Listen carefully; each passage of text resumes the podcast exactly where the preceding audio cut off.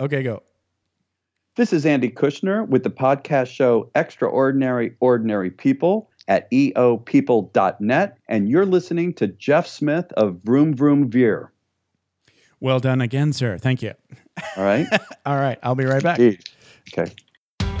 Are you ready to thoughtfully steer away from your revved up, frenzied, and far too often scripted life? Then welcome to Vroom Vroom Veer with Jeff Smith, where he guides you down the road differently traveled by sharing unique experiences with guests who have managed to shift away from a life stuck on cruise control and veered their way into a more authentic and fulfilling one in all sorts of interesting and kind of remarkable ways. Get ready to vroom vroom veer with your differently traveled road chauffeur, Jeff Smith.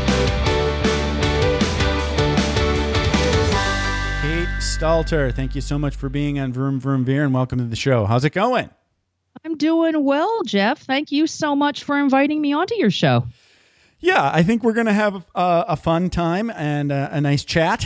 Uh, I think we're on the same wavelength uh, as far as uh, life and money goes and work. Right?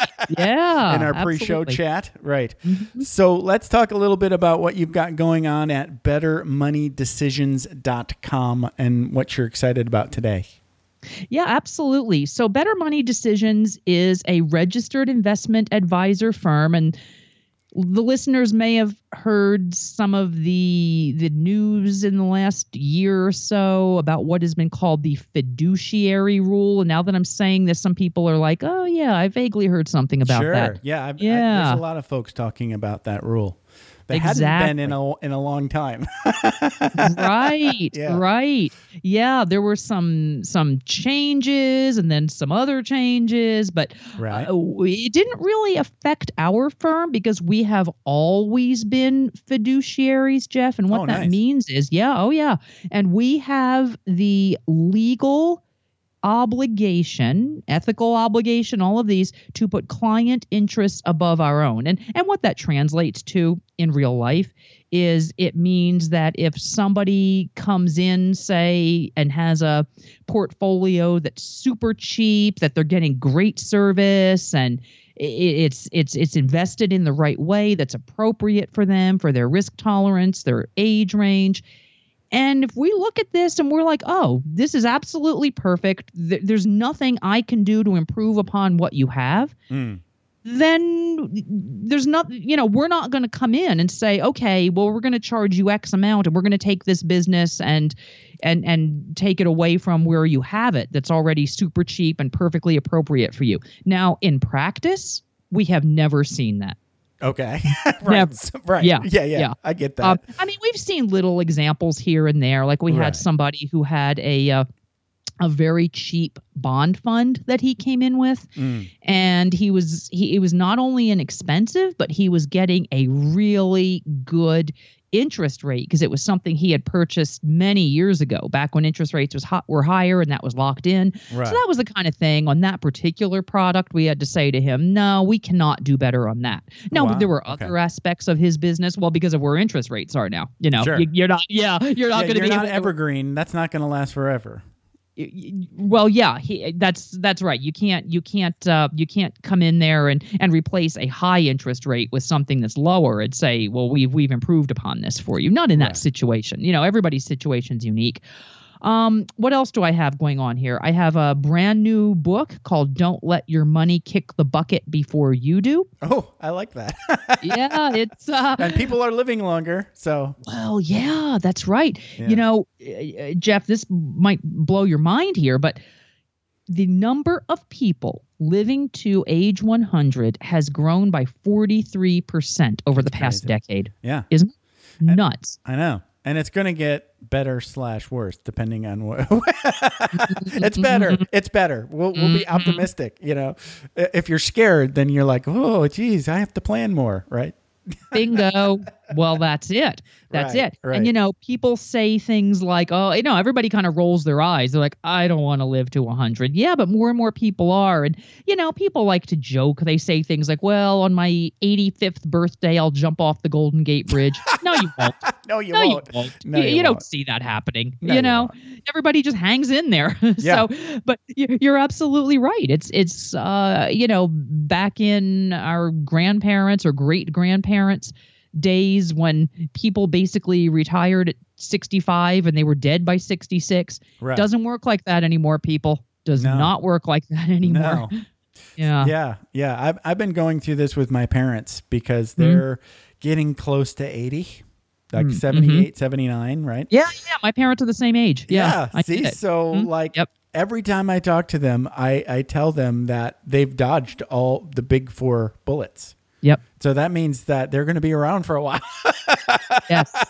Yes. if you're almost 80 and you haven't had a heart attack, a stroke, uh, neur- what is it? Degenerative uh, neuro disease like Alzheimer's or something. Wow. Yeah. Or what's the last one? Help me out here. I don't know. Uh, Yeah, there's Heart one disease, more yeah. that there's heart Cancer? disease, cancer. Yeah, cancer. Uh-huh. Yeah, duh. Uh, the biggie. Those are the yeah. big fours, right? The big And- four. If you haven't gotten those by by the time you're 78 or 79, you're Yeah. probably not going to get them. Well, and you know what else? They're also due to medical science. Yeah. Eh, Last year, some medical group, I can't remember this, but it was in the news. They recharacterized cancer as a chronic condition, not a terminal condition. I Correct. mean, medical care is getting so much better that people are surviving things today that a generation ago would have killed you. Today, you pop a pill. Right. Y- You know, and I, it's I mean, only going to get better. That's right. That's Right. right. So, which means you need to plan ahead for this. Right. And people are not, unfortunately. Right. Well, let's get into that. Okay, so this is Vroom Vroom Veer. So before we really get into all things money, let's let's talk a little bit about Kate and Kate's life journey. It's like the story of Kate in an hour or so, Uh, I won't know- take that much time. or, so. Yeah, Yeah. I know we don't have that much time on the Right. clock. I get you, but close. Um, Yeah. So, what part of the country did you grow up?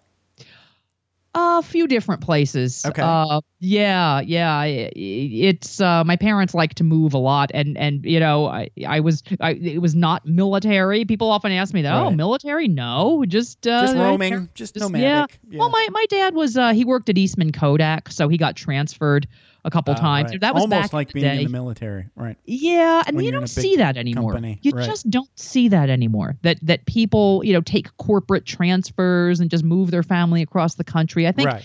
I, think there's more of a sort of a family friendly approach, and, and it's just it, you just don't. And then people often will say, "Eh, you know, I'm not." It just it, I you just don't see that the way No. you did a few decades ago. Right. Um, but anyway, my dad was part of that whole thing of where corporations, Eastman Kodak was transferring him around.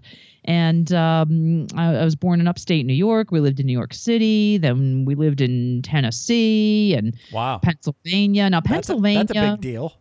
Going Well, from yeah. New York City to, to Tennessee, that's like night and day, right? Yeah, I'm trying to think. I think we actually went to Pennsylvania before Oh, then. okay. It, was a, it was a suburb, and he was he was commuting into New York City. I mean, it's it's just this crazy stuff that you just don't hear about anymore. You Mm, know, Right. um, just kind of back in that day.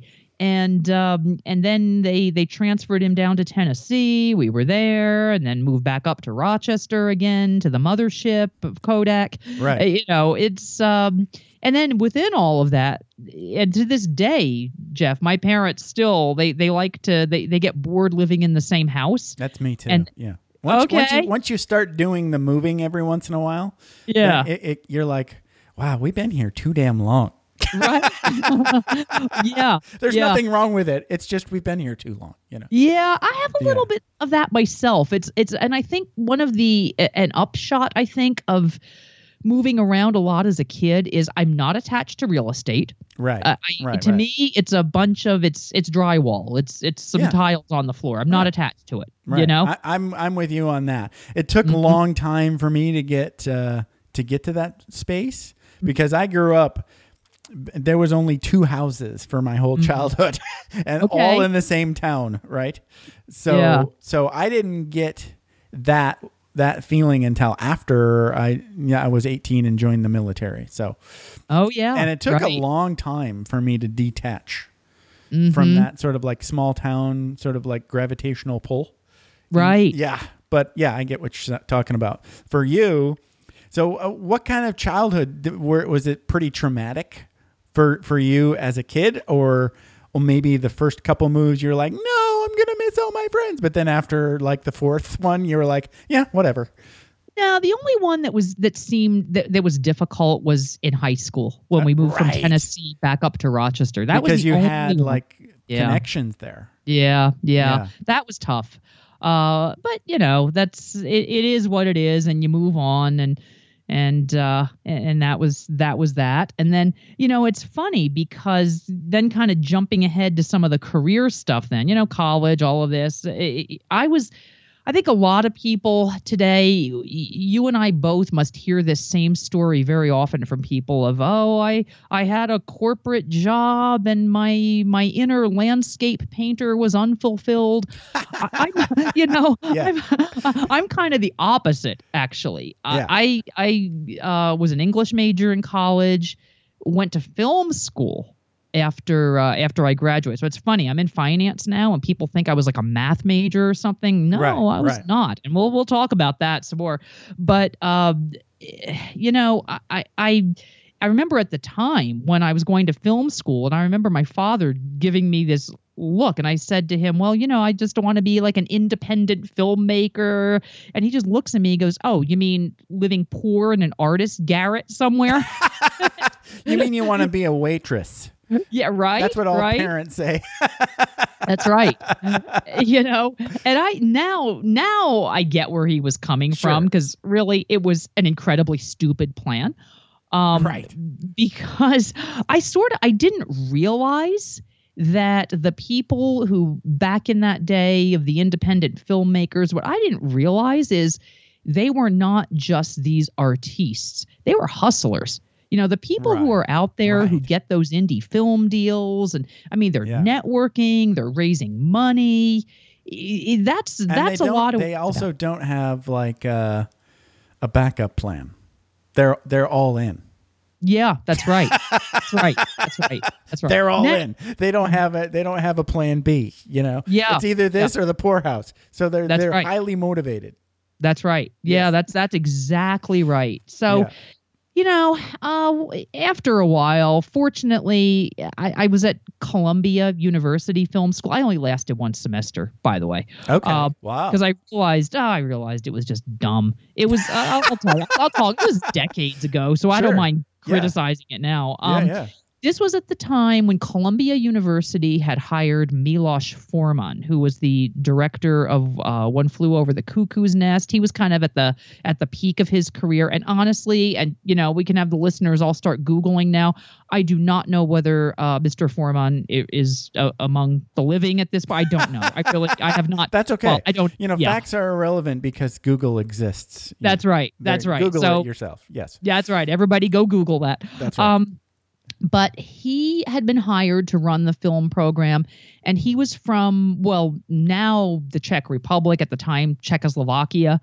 And uh, he had brought over to the United States several of his film industry colleagues from Czechoslovakia. And you do have to respect this because these folks, obviously, they had been under a communist regime right. and they were artists and they were coming to like a more free society. So it was great. So good for them, you know? Right. Uh, but he had a couple of his colleagues who also, there was a woman uh, who had been a screenwriter in Czechoslovakia, another gentleman who had been, a, I believe, a producer, a director with Mr. Forman over there. So those two people kind of came in and taught a few classes. I never did see Milos Forman, never saw him the whole Mm, time. Yeah. Right. Yeah, yeah. So yeah, It was part of the sales brochure. It was. It Right. was. And there were some interesting people. There was a, a cool class. And I, I'm really digress. I haven't talked about this in years, Jeff. This is really But interesting. that's cool. I like it. Lane. I'm having Yeah. fun. uh, there was uh, many people might know Bob Balaban. He was on uh, Seinfeld for years. Oh, okay. uh, But this was way before he played the TV executive on Seinfeld. Um, but this was years before Seinfeld. And Bob taught an acting class at Columbia, and I liked Bob. He was a he was a cool guy. He taught an acting class there that I took. Um, and there were there were some other interesting people that, that came in and spoke but honestly i kind of was like okay i'm spending money here at columbia university i'm living in new york city it was terrible housing at the time i mean columbia university was housing grad students in just just crummy and i'm putting it you know that's g rated uh facilities at the time Sure. that, that you know y- you can't get away with that stuff today you just cannot you know everything is i mean seriously there were mice in the building and Mm. I I think what that was about was I, I tell you what I'll tell you what it was. They uh they had purchased those buildings and they were um housing for low income folks. I don't think it was like technically Section Eight, but it was low income housing. Right. And I think they were just letting them go, hoping to run everybody out and turn it into fancy student housing.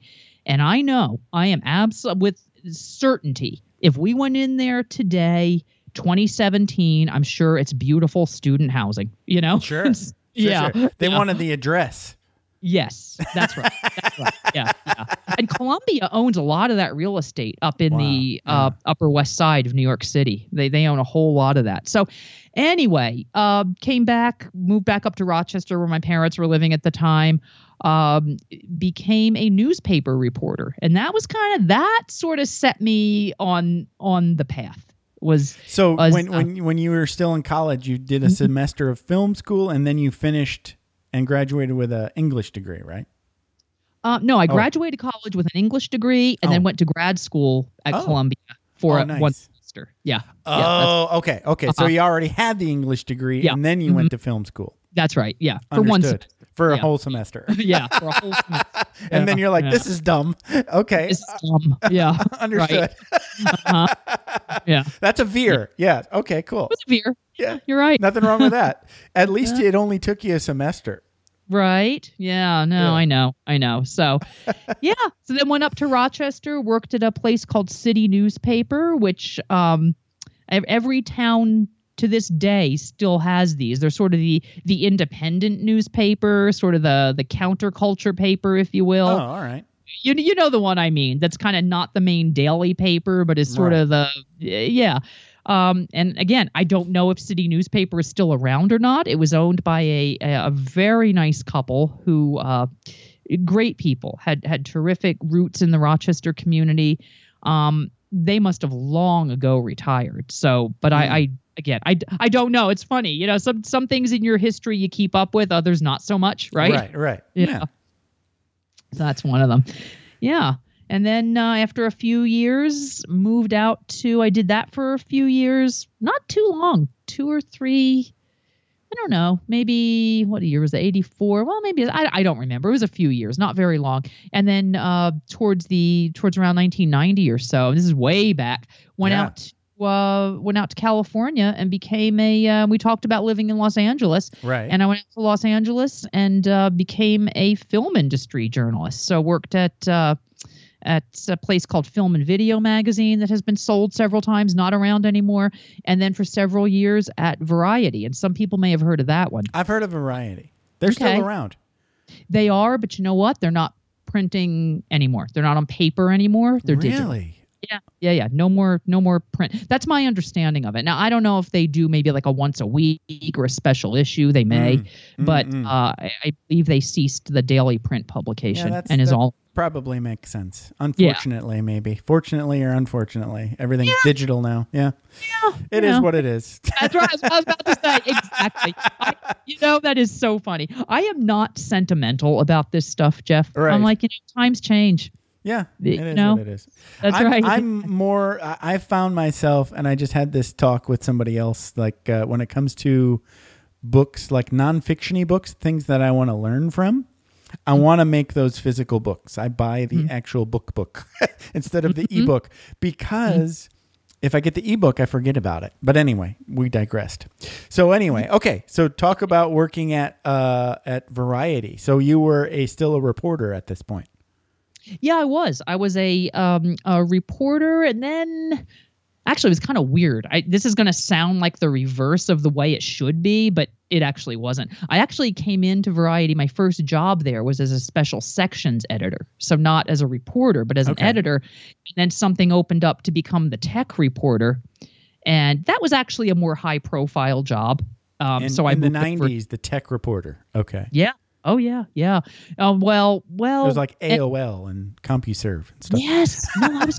yeah, yeah, yeah. Okay, so you that you you're exactly right. Right, I was covering sort of the dawn of the internet and right. digital media okay, and how that affected Hollywood. Really interesting. And let me tell you something. That was it was so cool back then, and I'm sure they don't do this anymore.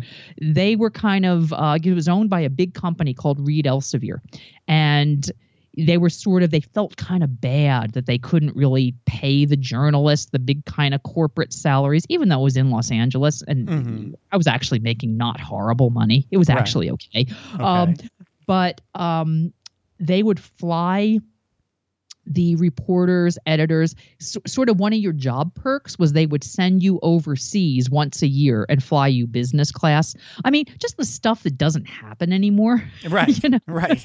Okay, um, so that was kind of cool. That that was fun. It was a really good networking experience.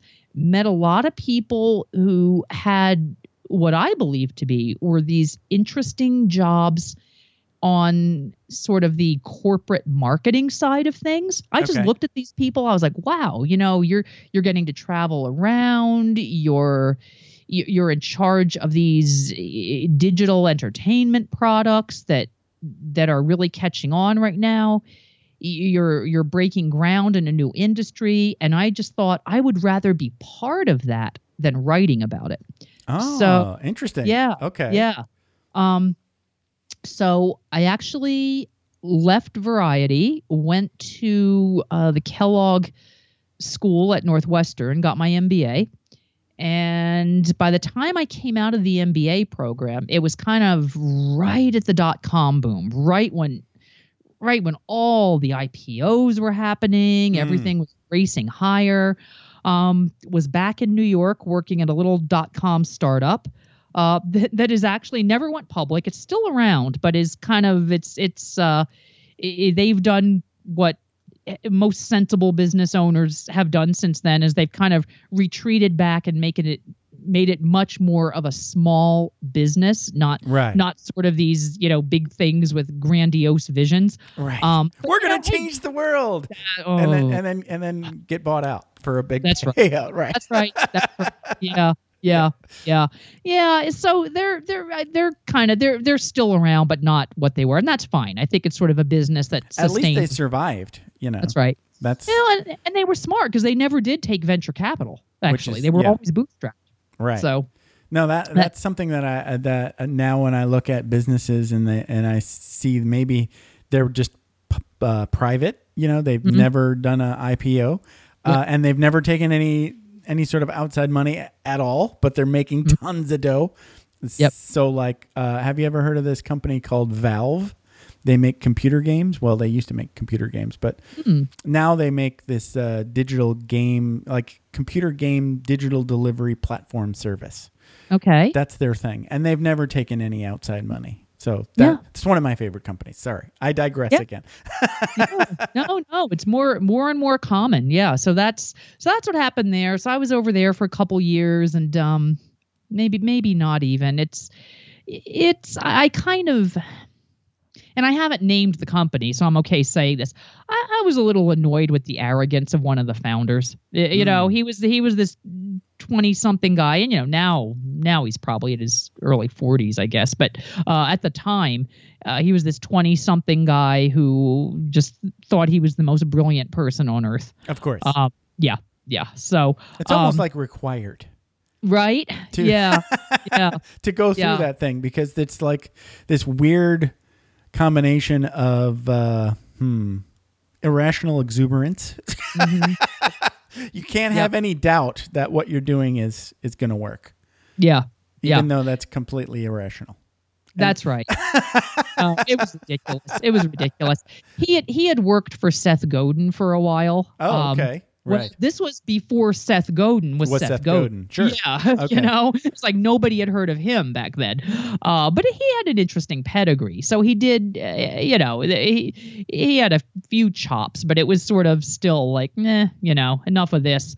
Um, yeah, it's and I think that's the story many people have, Jeff. I mean, you know, you hear this a lot. I think people just say, "Yeah, I just, I just didn't want to work for this person anymore." Right. You know? No, I get it. Yeah. That's Yeah. good that you had that that it sounds like you've got like a lot of self-esteem anyway as far as like your work life goes. Because you're you're not taking crap. and you're you're, you're kind of like listening to that sort of like this sort of sucks. I got to make my next move.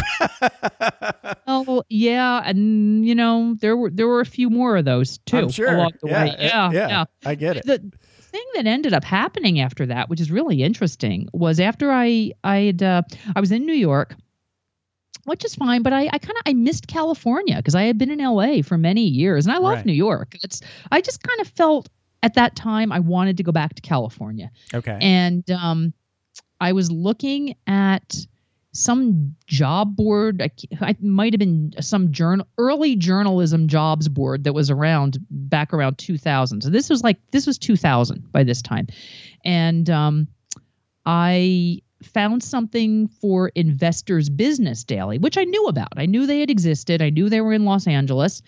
And I just kind of submitted a resume, and I guess they liked the fact that I had an MBA at that point, that I had journalism experience. They flew me out there, and that was kind of ridiculous because they were super cheap in how they flew me out there, and it was like three different planes on Southwest, which today I would never put up with. You know, today I'd be like, no, let's let's reroute this. I mean, talk about self-esteem, right? right, right. Yeah, no. I mean, I think I don't, I don't, I don't, I don't know why. I, and I think it was less sort of being cowardly and more just, you know, when you're younger, you put up with stuff. Sure. And when you're a little older, you're like, no, no, I'm not switching planes twice. Find something better, you know. Really. Um, I remember that. Uh, that was kind of weird, but you know, went out there, met them for lunch, had a good interview, got hired, and moved back to Los Angeles in January 2001. And check this out, Jeff. I ended up staying at Investors Business Daily for almost 10 years. It was just three months shy of 10 years. wow. not- so you were yeah. happy there. It it was, you know, I created my own experience there, is what Uh, happened. Right. Um, nice. Yeah, I didn't stay at the same job, at the same desk, doing the same thing, eating the same lunch for 10 years. No, Right. it was not that. Right. Good. Yeah, no. Uh, it was uh, it was a really good learning experience. I learned about the stock market, the U.S. stock market, anyway, sort of one portion of it, uh, which they specialize in. I ended up um, teaching their seminars around the country, which was very cool. So so learning some public speaking skills. Mm. Uh, it turned into an opportunity to do daily videos on the website. In fact, I was the one who created those. I saw one it was interesting because one week my boss was out sick and she was great. She was she would um she, she was open to a lot of ideas. Uh she's retired now herself. Uh but she's she was open to a lot of ideas, very creative thinker and really gave me a lot of latitude. So she was out sick one week and I was kind of like I worked really closely with her. So kind of without without her to kind of partner with on projects, I was like, okay, well let me let me check out a few other things maybe we could do. Mm. And I figured out how to make Camtasia videos. Oh, right. Oh, those are fun. Yeah. And you got to do that at work? That's cool. Yeah, yeah. And what we would do was like uh, Investors Business Daily still has to this day. They have uh, these software programs that show you these fantastic stock market charts, Okay. and you can show price, volume history. I mean, I can geek out on this stuff. So that is that was fun about IBD was I began kind of geeking out on that stuff, and kind of like uh, learning the nuts and bolts of stock stock market investing. Yeah, yeah, exactly. It really was. It really was. And you know, some of that, not all of it, but some of it uh, is still useful to me to this day. Although I've, I've veered quite a bit since then as right. well. right.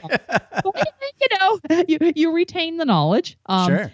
So yeah, started doing those Camtasia videos, and then uh, that blossomed. Other people started doing them. You know, IBD still they have a video channel now.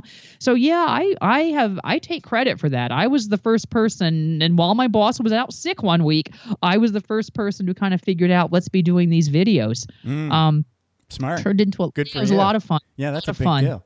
Was Mhm. did, did, did YouTube even exist at that No. point? No. barely. I think Right. just barely. I think but maybe you probably had a library that you could upload when YouTube did exist. I don't know Yeah. if it came Yeah. around while you were still around, but yeah, it was all kind of around the same time. We're we're talking like this. This was maybe so this was like the between, mid between 2000 and 2010, somewhere around. Yeah, It was in there, right? Exactly. nice. Yeah.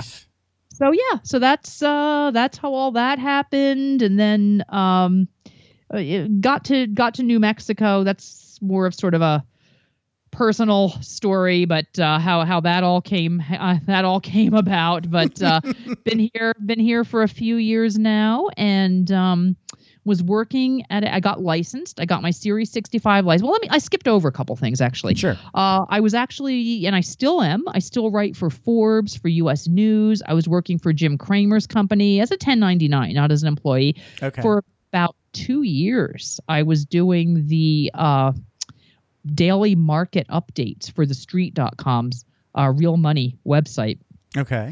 which required very early mornings, Right. kind of obscenely early. Yeah. Because you have to be there before the the New York bell That's right. and get all. Yes. Right. I started those on the West Coast. Yikes. so you were getting up super early. Yeah, yeah. Now I got it down to a point where I could kind of figure out how to get these done in like 60 to 90 minutes. You know, Mm. by by the time I had been doing that for a couple years, I pretty much knew like, you and know, the stories are usually out the day before too, right? You just, if you know where to look. times Sometimes. uh, a lot of what I would do would be look at like um earnings reports and stuff that would come in early in the morning Right. or you know, talk about like what the European and Asian markets had done overnight. That kind of thing. okay. Um, yeah, so I did that for a while, and then um, was working for a company called Money Show, and was doing like on-camera videos for them, and was doing not really a podcast technically. That's not what they called it back then. Right. This was a few years ago, um, eh, but it's like you know Like a 2011 web show almost. Yeah, it was. That's right. It was a it was like a, an audio that they would post on their website Oh. okay. and then the transcripts would go out to uh, Forbes. So it was it was pretty good exposure. Then I would do the videos, and then uh, got laid off from there. They, you know, they're I don't I yeah. We'll we'll leave that at that. Um, we'll leave it at that. And uh, yeah. Um, and then at that time, I had already kind of been studying for what is called my Series 65 license, which Okay. is a uh, uh, securities license to be an investment advisor representative. Uh, more more on the fiduciary side, not the stockbroker side, right. and um, and got so that's what people that. usually think of as your financial advisor almost. Yeah, Right? Okay. That's right. Exactly. Yeah. And it was kind of funny because I really didn't know exactly what I was going to do with that. But um, I And this is did- not easy. It's a lot of work. it's a lot of work. And I kind of, I stopped and started. I kind of had the study materials for like a year before I really, and I'll Okay. tell you what, what sort of, eh, you know, spurred me to, to pass that a little faster was when the the money show thing dried up and I was kind of starting to see that and this was that very very beginning Jeff of when eh, the a lot of the media companies were saying, "Hey, we're not going to pay people to write anymore. Let everybody provide free content and build their brand." Oh, right. Okay. Oh, oh, you wouldn't believe. So blogs started coming around. That's right. That's right. Oh, and people were saying, "Oh, well, you can build your brand with free content." Well, yeah, that's true, but I also like living indoors and eating, you know. so, Wait a minute. I've been getting paid to do this. yeah, yeah. Right. Right. The other thing too was I was kind of I had long, long realized that you don't really help people as much as a financial journalist, and this does kind of come into the how am I actually serving people, Hmm. and that had bothered me for a very long time. Right. Um, like even back when I was at Investors Business Daily and I was teaching the stock trading seminars, and I've to- I've told this story many times, but there was that one of them. Can't remember what city I was in, but um, before the event started, a guy walks up to me and he introduced himself. He said he was a reader of the paper. He was a postal worker, and his daughter was going to college that fall and he hadn't saved any money for her college and he wanted to start trading options to cover her tuition. So good idea. Not a good idea. Not a good idea. You know, Go to Vegas. It's about the same thing. Yeah, right. and fun. they bring you free drinks. right. You know, Right. yeah. It's um it, that bothered me. Mm. and and I kind of that story stuck with me along with a lot of other things about you know this whole idea of people trying to get a winning stock and I kind of started to wonder well who cares if you have a winning stock I mean that sounds great but what does that really do for you uh, you Yeah. know you, can does does it mean that you can live to a hundred on the proceeds from this winning stock oh by the way spoiler alert no No. um, so, right. Uh, so that had kind of been bothering me for a long time that I just didn't feel like I was really providing much value to people. So past the Series 65, I was living in Santa Fe, New Mexico at that time. And uh, joined a firm based in Albuquerque, a registered investment advisor firm.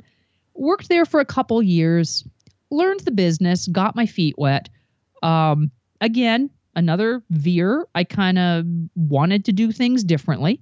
Okay. Um, kind of, and again, didn't like working for somebody. I did Oh. not like trooping into somebody else's office every day right. and kind of sitting there and and I, I just I didn't like it. And honestly, the building was old and kind of smelly and it's just like oh yeah, it's no, it's an icky building. It's an icky building. Um so you know, but that wasn't the only thing. It was just kind of like no, I didn't want to be in somebody else's shadow because the person who owned that company um he's fairly young to be somebody who owns a car. again we're same thing same thing it's like working for somebody younger than i was which is fine that that's not even the issue jeff Mm. um it, it's just more kind of like well wait a second i'm always going to be in this person's shadow if i stay at this firm Right. and do this And you were kind of uh, ready to do your own thing at that point. Totally. Yes. Now, the other really nice thing, and this was just serendipitous, but sometimes that's how life works out. Sure. Um, another person who had been working at that firm, who basically was running the firm uh, from an operation standpoint and just knew the business super well, um, is currently my business partner today. Oh, so nice. she, yeah, yeah. So we currently we co-own Better Money Decisions today, and that just and you know we had worked together for a couple years at the firm. We knew each other. I, I knew what she was capable of, and vice versa. And we kind of bring some different skill sets in a sense. right. Um, yeah. So in some some areas we overlap Mhm. but but it, it just it, it's a really nice partnership works out super well uh, she's one of the smartest people i've ever met Right. and yeah and that's just phenomenal um, we also have a third person who works at our firm who also worked at that other registered investment advisor Oh, nice. yeah, and he's he's a young guy, and he um he kind of handles some of the more of the back end trading allocations. He he's really really has a very good mind for that. Like you can sort of ask him for help in how a portfolio should be allocated, and he he'll Mhm. whip out the spreadsheets and and Yeah, yeah. just think through very carefully and he's great so that's kind of one of that was that two years at that other registered investment advisor firm, it served me so well, just in terms of what I learned, what I realized I wanted to do, what I didn't want to do, Mm. and meeting uh, these two great people that I get to work with at my own firm today. Right. Wow. Yeah. And that's cool because I think whenever I've seen uh there's a lot of partnerships that really work, right? It seems like a lot of businesses need at least two people. Yeah. You know, and you know, like you said, you you kind of like one of you uh, is really good at one thing and and Yep. the other's at really good at another thing, but together you're like, you know, plus 10, right? Well, it's Or so even true. better. even better. Now, Yeah. let me tell you something. When she when she came on board, she had a non compete for a year, and we had been, you know, we had been talking that whole time. Um, it, it, she had a consulting business she was doing for that Okay. year, and then finally, uh, you know, I'll tell you something. I was about at the point where I was saying I cannot do this myself Mm, because I was kind of doing it part time. Um, and this is sort of the whole thing we were talking about in the pre-show chat. I think about eh, you know don't uh, don't just quit Don't what quit your you're doing. job, Yeah, right. that's right. so Right. at, at that point, I was still making money from. I was getting paid by U.S. News Mm, to write articles for them okay. um, which is really nice because that was a friend of mine from Investors Business Daily, whom I had worked with back there, and he is now one of the top editors at U.S. News in their finance area. okay. And uh, so I was getting paid to do that, and I was kind of doing the my own. I was kind of running Better Money Decisions part time because I was making money from the articles, not from not from the the asset management business at that Right. time Okay. um because we were starting from scratch Sure. completely starting from Yeah. scratch and You um just have an idea, no clients. yeah that's right that's right that's right yeah. yeah. there were i think i had like a million under management it was not very much you know you're not it was not much at all Okay. and um and uh when lorraine came on board after her non-compete expired a year later that's when things really took off that's Yeah. Things took off. Yeah. Because there were two of us. Yeah. there were two of us in there.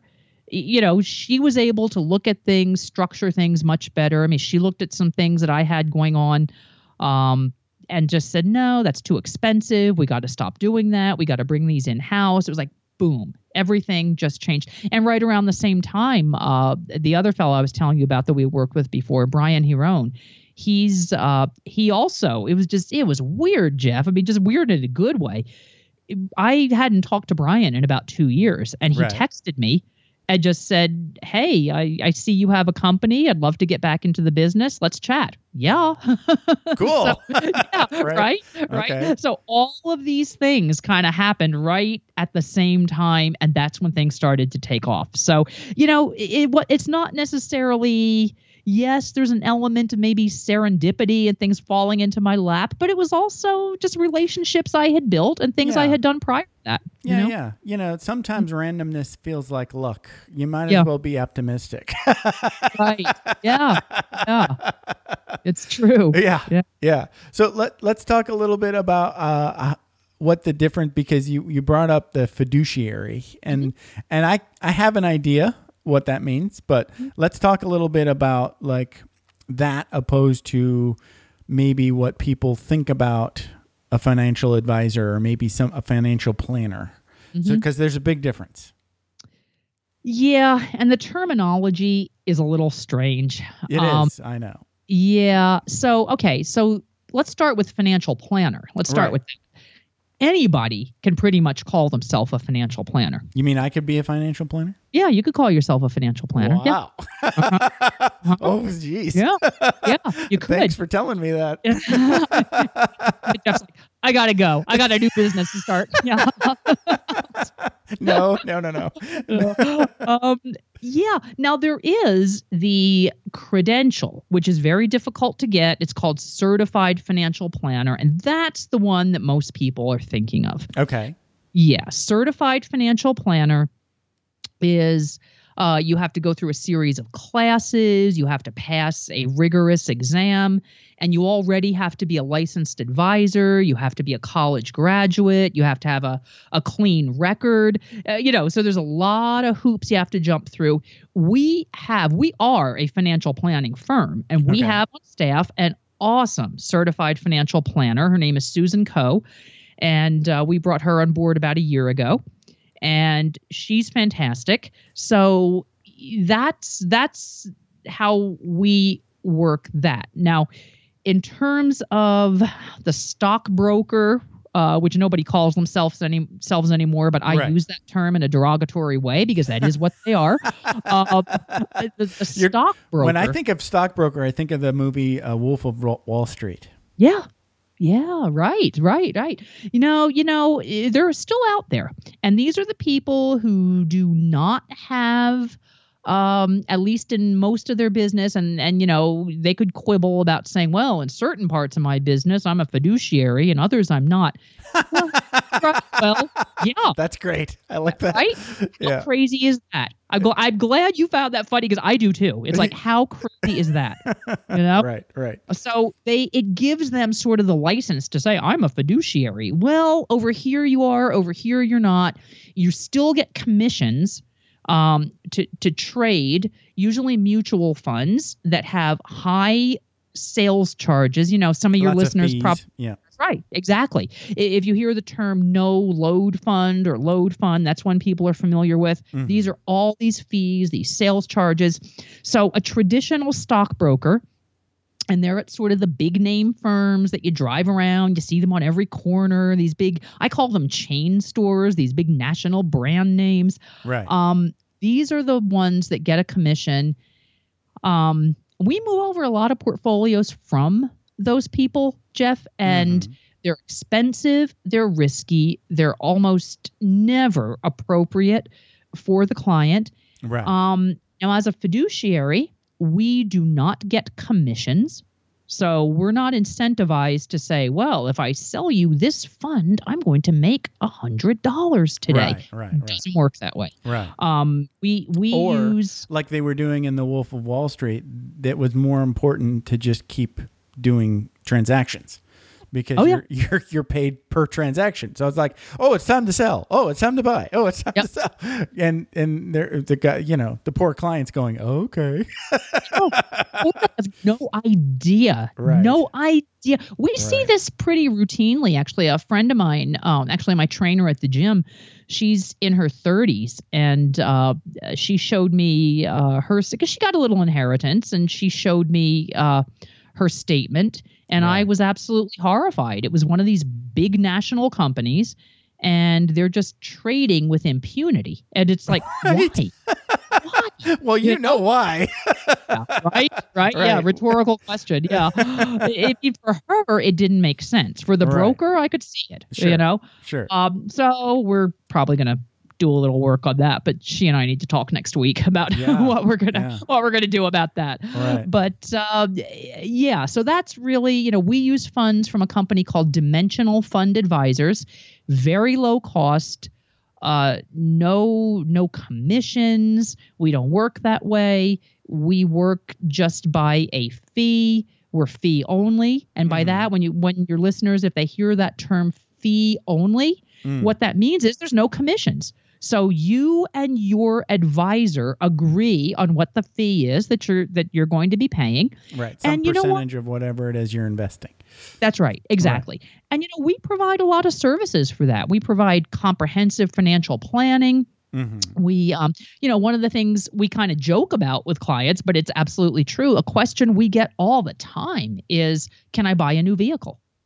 Okay. We, we get that question all the time, and people want to know, you know, can I afford it? Can I finance it? Should I buy new? Should I buy used? You know, we'll help them with that Okay. um you know all kinds of things i have a client right now who has a, a question about getting her business officially registered with the secretary of state here in new mexico so i'm going to be helping her on that oh wow. um Holy yeah, cow. yeah oh no it's it's pretty full service and i would uh i would challenge anybody out there with a stockbroker at one of these big national firms Mm. they're not helping you with that No. so They're just, you know, they're basically uh, a transaction machine. no that's exactly right that it's a transactional business Right. you know which is It has its wouldn't want- place, you know. It does, but I think it would be very, very difficult to be starting from zero every month. Uh, You know, I and and that Right. that stresses people out. A lot of people kind of move over from that transactional stockbroker business and move over to the pure fiduciary registered investment advisor side Yeah. simply because they get sick of that treadmill of starting at zero every month. Right. Yeah. No, no doubt. hmm and they get some trailing commissions. I mean, to be fair, and that's part that's part of the reason why some of them don't like to leave that business is because they get trailing commissions. So, like a product you sold two years ago, you're still getting residual income from that. And they don't want to give that up, but what they don't realize is that if you're if you're managing assets fee only, you're still going to be getting recurring income. Right. It- Oh, nice. Yeah, uh, right. So I, I kind of I, I don't I, I don't understand the reluctance on the part of some people, but I know that I would never run my business any other way. Nice. Mm-hmm. Wow. So you've had quite the journey, Kate. wow, I know I don't uh, Jeff, I don't sit around talking about this. Like this is this is this has been kind of therapeutic. I, I, are, There. are you yeah, are- well, that's that's part of the show. Is it's Yeah. you know you want to you don't want to keep it you don't want to make you skipped over the private stuff pretty well. Good job.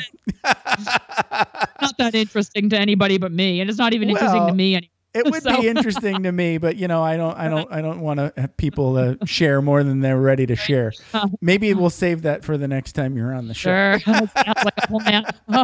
okay, Kate. This has been a blast. Uh, you are at bettermoneydecisions.com and uh, and you're helping folks make better money decisions.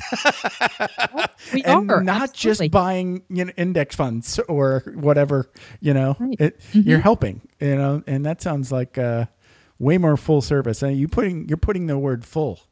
Yeah. Wow. Yeah. Yeah. Yeah, we, so we, we basically, do. anybody that calls and says, "I'm your I'm your client. I need help with this," you're pretty much well. You can spend money to do that. It's okay. wow. We're, we're happy to help. We really are. We That's introduce people to business brokers. I mean, we're really we're there to help. You know, one thing too. Can I give an offer for your listeners? Of course. okay. Uh, we are happy to do a free portfolio review Okay. for you. So if anybody wants to contact me, Kate at bettermoneydecisions.com. Um, I can talk to you about what we would need to do that. No obligation. Cool. And yeah, happy to happy to take a look and see if you're invested the right way. I will put that in the show notes. So if anybody is driving right now and listening, you can just uh, check out Kate's show on my website. Right on. Thanks, Kate. This has been a blast. Have a good one. All right, Jeff. Thank you. All right. Bye bye. Thanks for taking the time to ride along with us on another episode of Vroom Vroom Veer. For podcast info and show notes, be sure to head over to vvveer.com. That's triple V double ER.com. Man, that's fun to say. And we'll catch up with you next time here on Vroom Vroom Veer.